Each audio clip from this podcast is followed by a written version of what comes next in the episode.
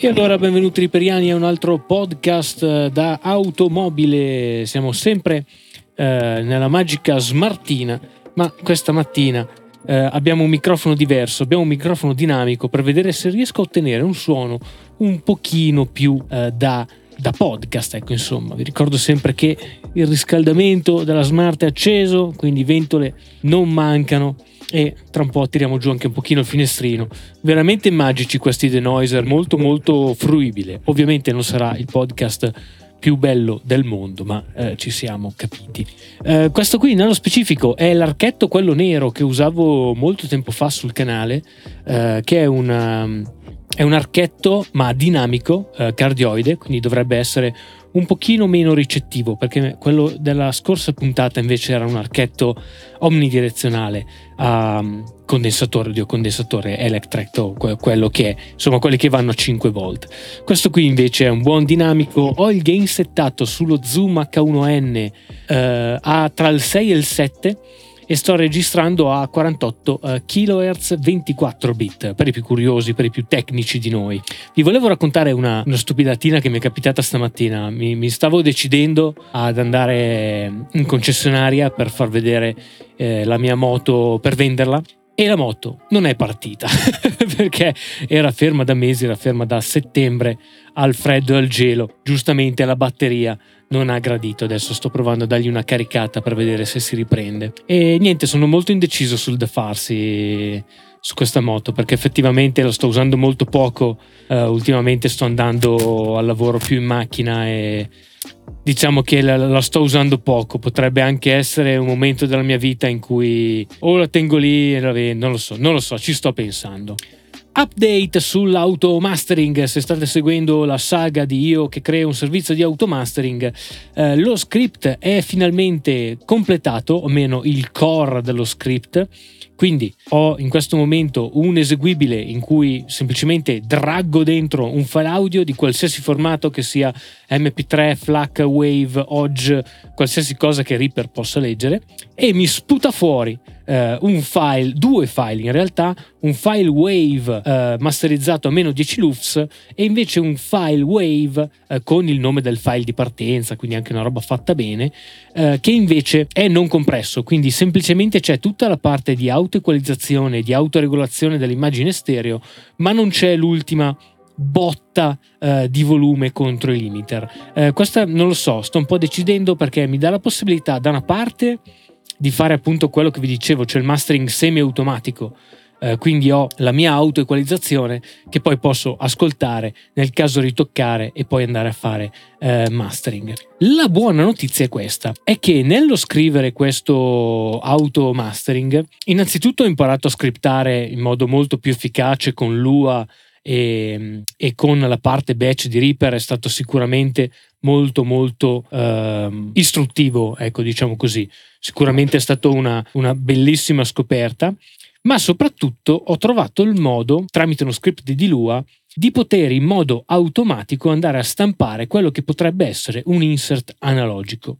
Questo cosa mi porterebbe? Mi porterebbe all'idea malsana, perché è veramente malsana, di poter magari mettere anche a disposizione dell'outboard a questo sistema automatico, ossia voi mandate il vostro vocal, ok, dentro in questo servizio e io ve lo passo all'interno di un vero 1176 eh, slammato, non slammato. Ho dei sistemi di eh, autonormalizzazione che potrebbero farmi andare a far sedere il vocal sempre circa allo stesso livello e quindi di non dover regolare la threshold del compressore un po' come pensavo io, cioè che dovevo farmi un circuito con un Raspberry. Potrei fare tutto in realtà senza grossi problemi e soprattutto senza toccare l'hardware, perché l'idea magari è di metterne, di prenderne due e averne uno settato con la ratio 4 a 1 per i vocal e uno invece settato in all button, praticamente col, sapete che la, la modalità quella schiscia tutti i bottoni, eh, per magari se uno vuole passarci dentro dei drum loops eh, o magari dei sintetizzatori, qualcosa di un pochino che ha bisogno di un pochino più di, di violenza, ecco. E, e, quindi sto un attimo pensando a questo tipo di, eh, di lavoro. Eh, questo mi porterebbe via una scheda audio che però attaccherei, quindi avrei una scheda audio a parte eh, soltanto per questa cosa, in cui tu appunto prendi, draghi dentro il tuo file e lui ti risputa un file dove eh, una cosa molto importante non cambia il timing, quindi il vostro file poi se lo rimettete dentro la sessione non sarà spostato, una cosa secondo me eh, fondamentale. Eh, che avrà appunto questa, questa compressione eh, sono, sono, un po' indeciso, eh, sembra interessante. E, mh, mm, proverò magari all'inizio con dei piccoli insert che ho in casa, ho ancora in casa un distorsore, ho ancora in casa un compressore ottico, eh, quindi qualcosina ce l'abbiamo e proverò a fare magari qualche esperimento con questo tipo di eh, tecnologia. Quindi diciamo giornate abbastanza frenetiche perché questa cosa mi sta gasando moltissimo, il servizio secondo me è molto bello e si potrebbe partire con la reperianata di prendere dei Clark Technic e poi nel caso eh, fare degli update in futuro se ce ne sarà il budget, cioè oddio se questa eh, forma diciamo di noleggio di hardware eh, sarà sostenibile. Come scheda audio stavo pensando o a una Motu semplicemente perché all'interno eh, le nuove M4 caricano i ferrofish. E il ferrofish è molto molto trasparente. Quindi questo mi permette di non colorare troppo diciamo l'audio attraverso eh, una scheda audio eh, oppure fare una riperianata e andare su una Behringer 404 HD anche quello è possibile eh, però al momento ci attaccherò una UFO che è una Behringer ancora non so se la conoscete la UFO 202 eh, che è fatta per praticamente registrare eh, i, oddio, come si chiamano? I giradischi, perché ha la possibilità di, al suo interno di avere un preamplificatore fono, però ecco, diciamo che ci può interessare più o meno la cosa, però per, per fare i primi test va, eh, va benissimo. Ovviamente ho ancora tutto un gigantesco punto di domanda infinito eh, per quanto riguarda tutta la parte invece web, cioè la pagina su cui voi poi alla fine effettivamente mandate il vostro file.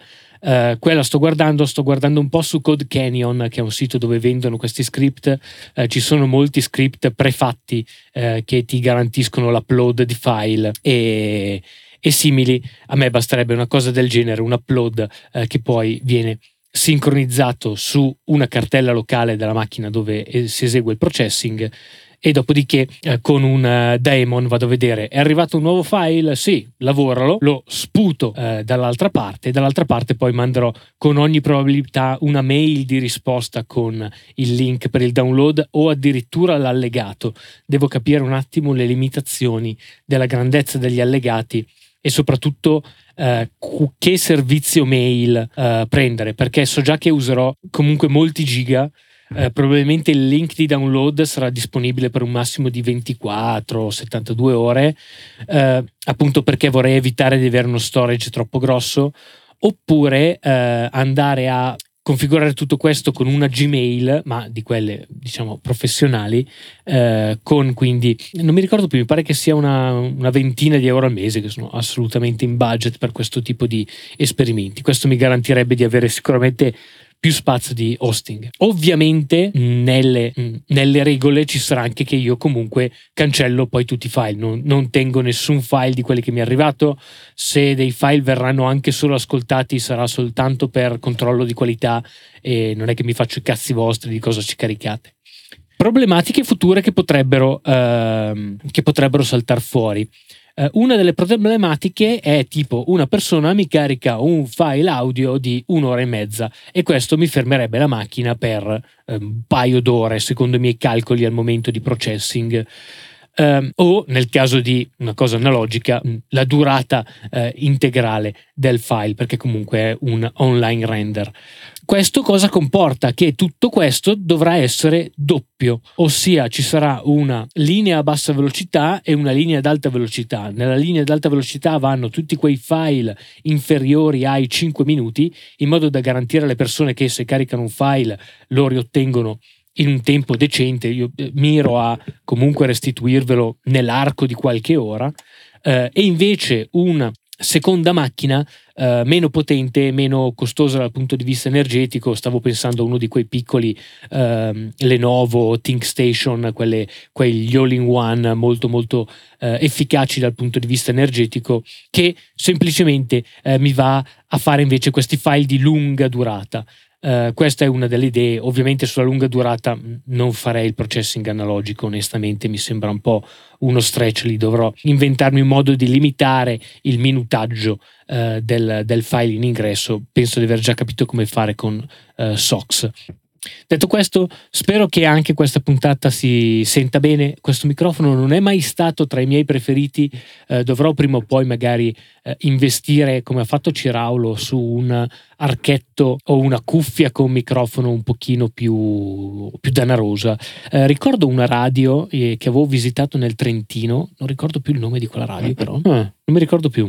Però sì, loro, eh, tutti i loro speaker non avevano il classico microfono da radio, ma ognuno aveva il suo headset con microfono integrato. Loro arrivavano, attaccavano i loro due XLR, uno era quello della cuffia e uno era quello del microfono della cuffia e andavano semplicemente in onda, così con l'archetto, veramente eh, veramente una soluzione interessante. Ovviamente il suono non è assolutamente paragonabile a quello di, di, di, un SM8B o una cosa del genere, insomma eh, ci, ci siamo capiti, non, cioè, non, prendiamoci in giro, però è molto comodo e non ha, non ha, grossissime controindicazioni, se non si è troppo audiofili su queste cose eh, ci possiamo eh, assolutamente fare.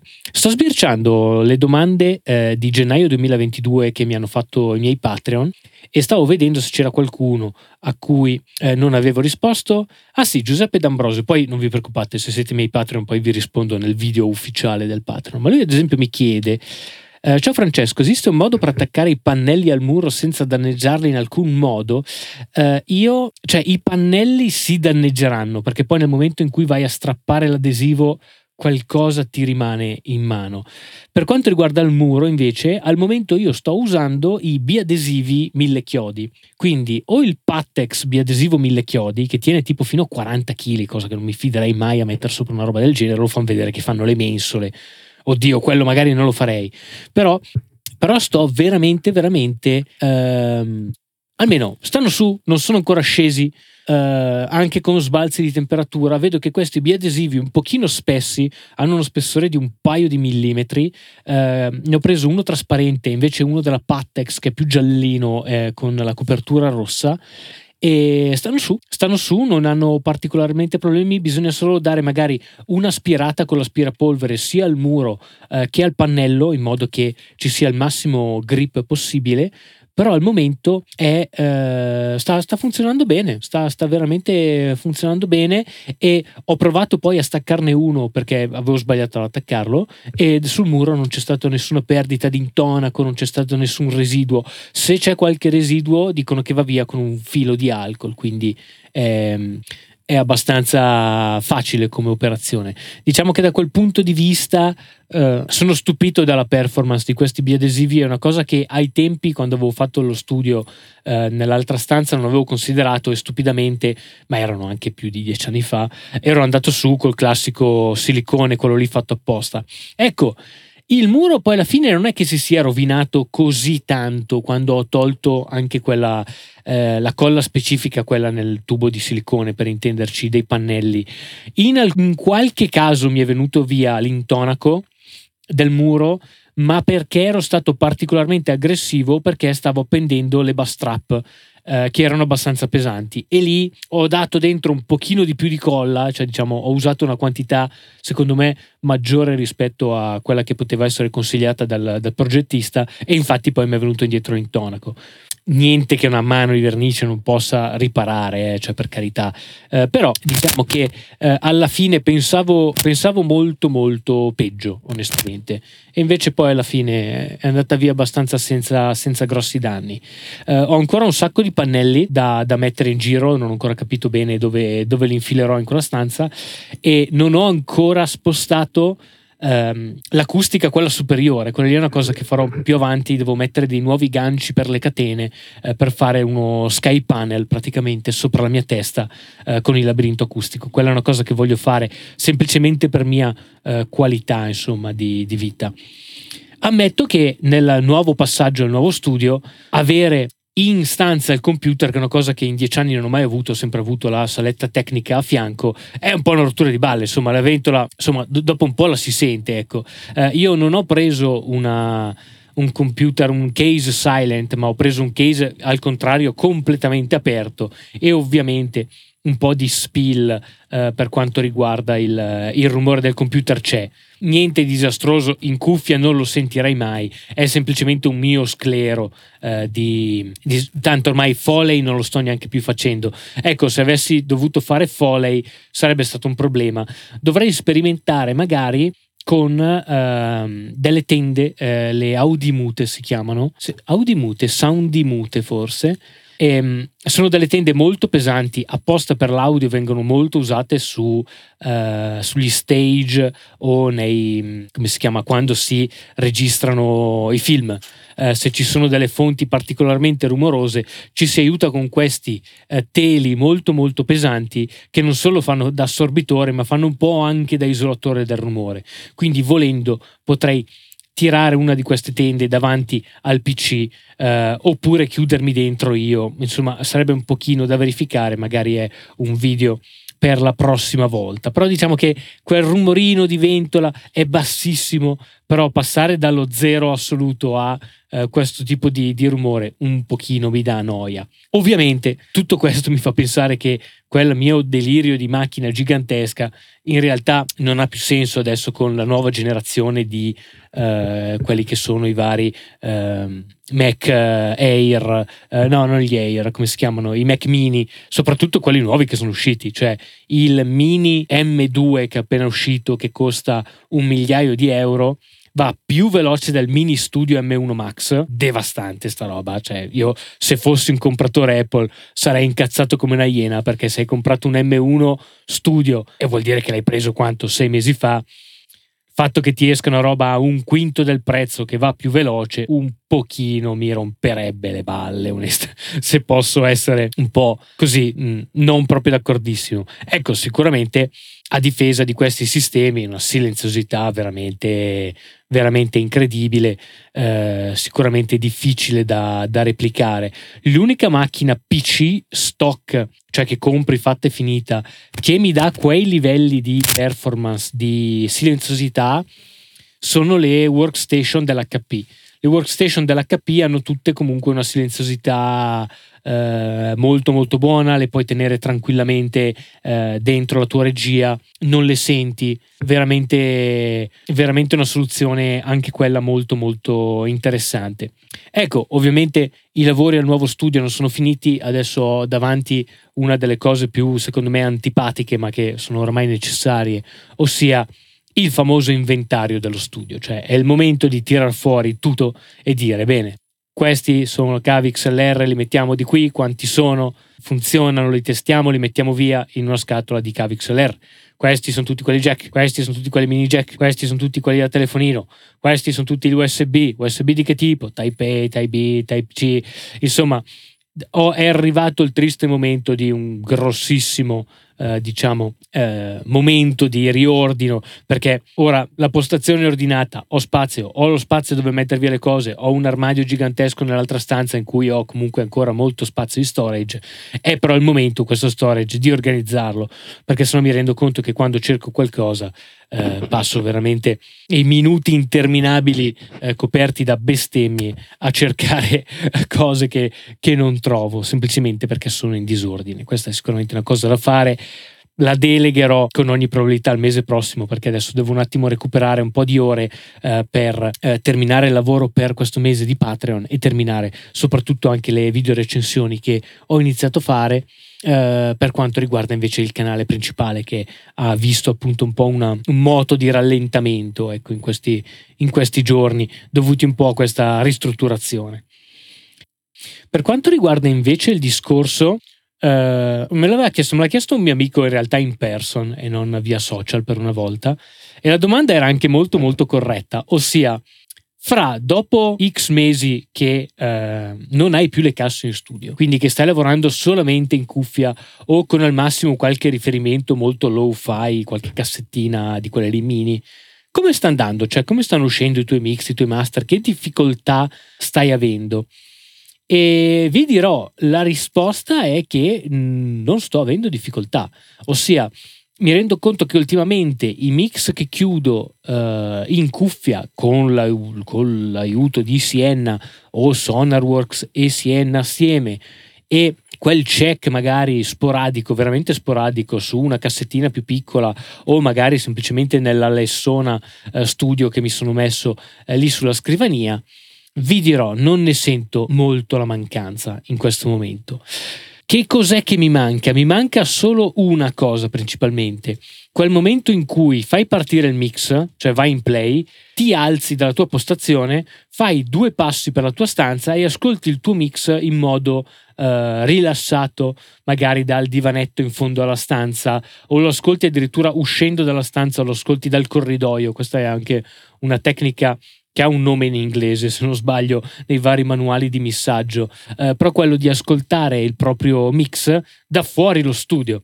Ossia, apri la porta, ti metti lì fuori e lo ascolti così un po' mono che esce dalla porta, magari con più acustica di, eh, che non dell'ideale, per capire se vocal, si capisce se c'è ritmo, eh, se non c'è qualche elemento fuori posto, quello un po' manca. Eh, l'unica cosa che si avvicina un po' a quel tipo di sensazione sono le simulazioni della Waves eh, delle regie perché sapete che ha la modalità 360, quindi se avete il loro ricevitore Bluetooth potete avere questa esperienza di poter ascoltare da di lato il vostro mix, altrimenti in quel caso dovete comunque tornare ad avere io lo faccio ad esempio con eh, l'Alessa, eh, dico Alessa per non triggerare le, i vostri device.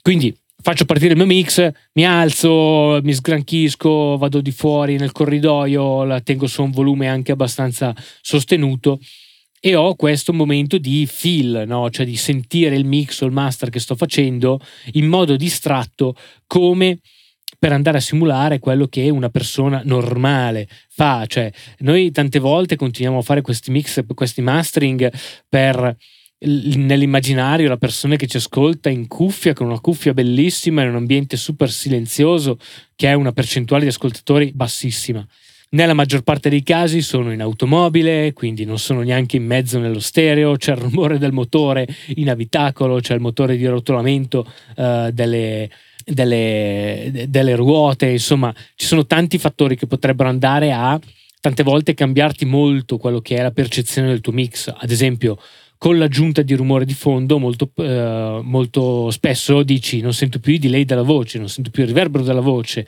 mi sembra tutto troppo asciutto, non è che è asciutto, è che i riverberi sono nascosti dal rumore di fondo dell'ascolto.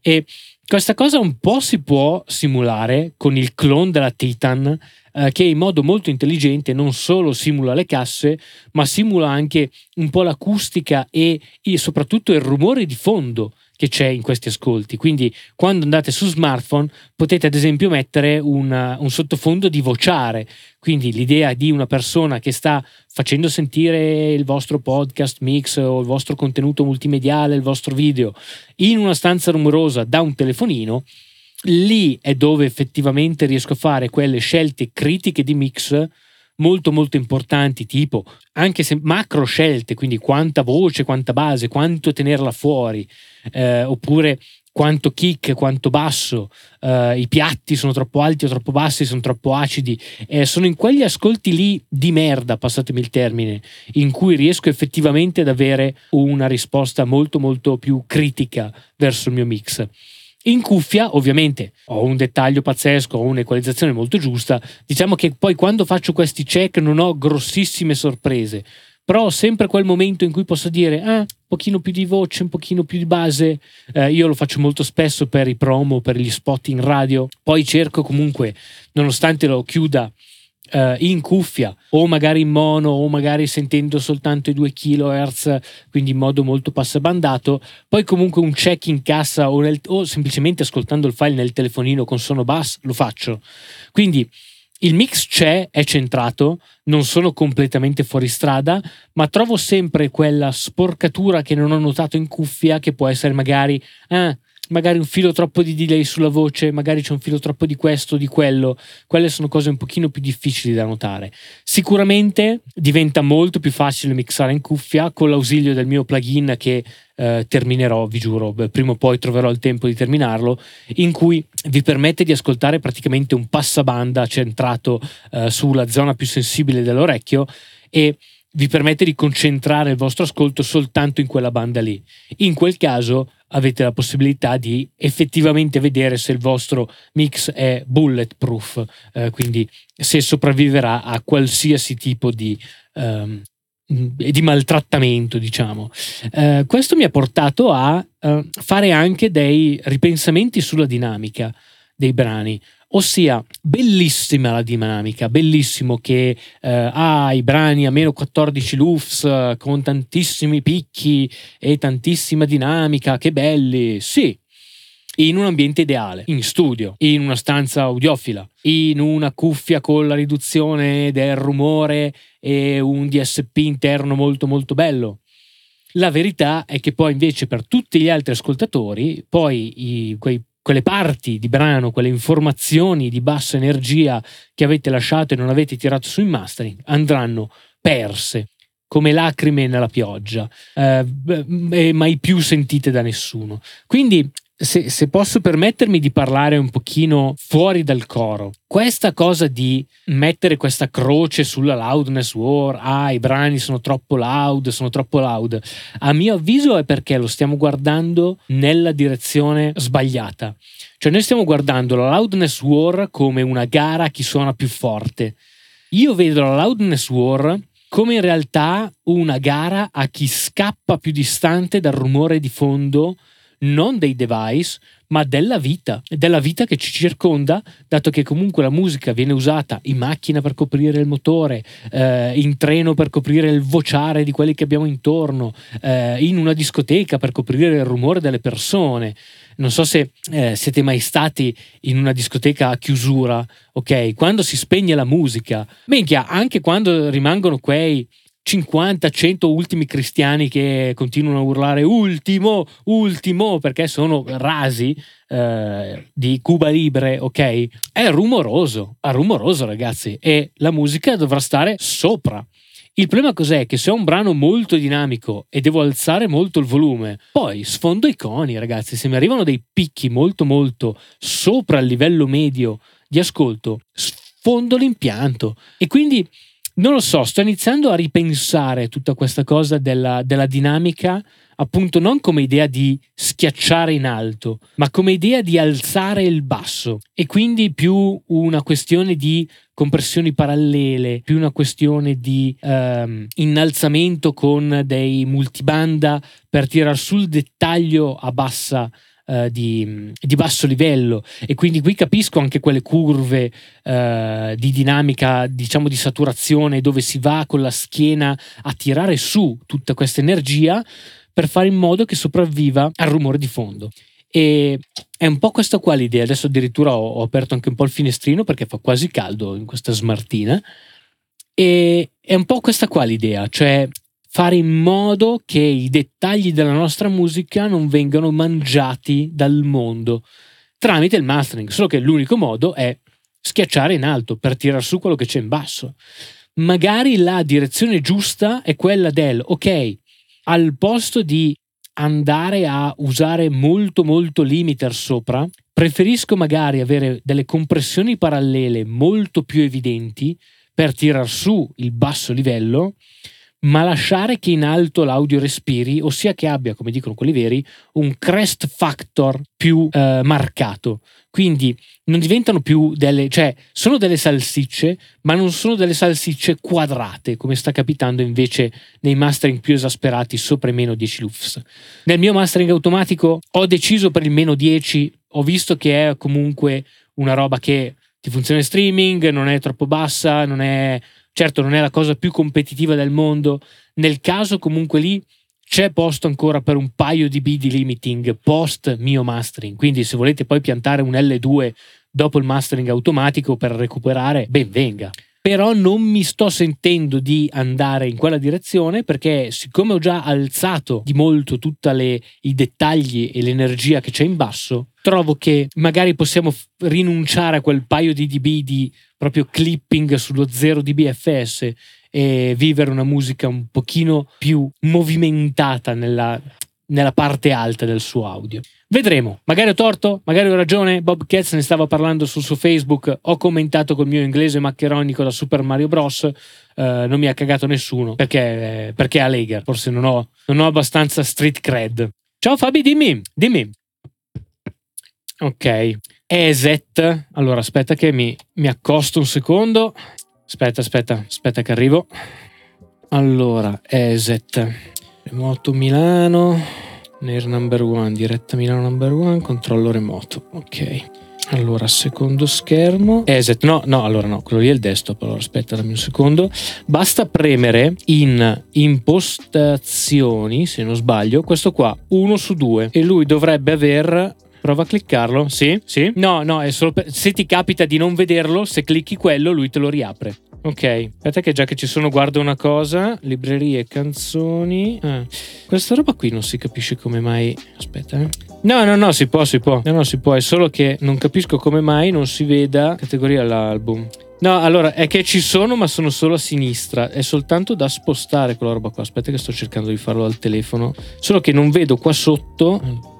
Allora, faccio così, tolgo tutte queste robe che non servono e tengo soltanto titolo e artista, quindi questo via, album non ce ne frega niente, durata ci interessa, gruppo, intro, outro lo mettiamo via, faccio salva, lui dovrebbe fare titolo e artista e vediamo se me lo fa salvare anche, aspetta che faccio salva, lo chiamo Fra, sì lo so sono in mezzo alle balle però aspettate un secondo, Ok, quindi adesso hai titolo e artista. No, questo No, no, no, eh, se cerchi adesso un titolo lo trovi. Ok, niente, figurati. Ciao. Ok, vediamo se non mi uccide nessuno. Ah, ce l'abbiamo fatta. Belle queste fermate con TeamViewer. Benvenuti nella mia vita, in cui dalla mattina alle 7 alla sera alle 22 devo cagare queste persone che non sanno usare le cose che usano per andare in onda, nonostante facciano radio da 40 anni e la polemica si chiude qui. Però questa qua è la vita della radio, che anche se sei quasi in superstrada, devi praticamente metterti a TeamViewerare. Tra l'altro lo faccio da un telefonino, sono abbastanza scomodo, ma non ho ancora trovato un Chromebook, anzi se qualcuno me lo scrive magari da qualche parte. Io sto cercando un Chromebook 10-11 pollici con LTE, non esiste troverò un modo, troverò, troverò, qualcosa. Ho visto che ci sono degli Asus Chromebook. Qui sarà, penso, un pochino più rumoroso perché sono in superstrada. Uh, sto vedendo, sono un po' nel, nel, mercato di un Chromebook perché a me poi alla fine interessa soltanto TeamViewer praticamente. Cioè una volta che mi va TeamViewer e il Chrome uh, Remote Desktop, messo contento. Però mi serve tastiera e mouse e uno schermo che sia più grande del mio cazzo di telefonino, se divento deficiente. Però questo sarà l'argomento di una prossima puntata. Grazie mille di aver seguito anche questo podcast. Spero che si sia sentito in modo decente nonostante sia in automobile. È il momento di andare al lavoro, anche se stavo già lavorando, anche se a Leger. E quindi, se vedemo. Ciao!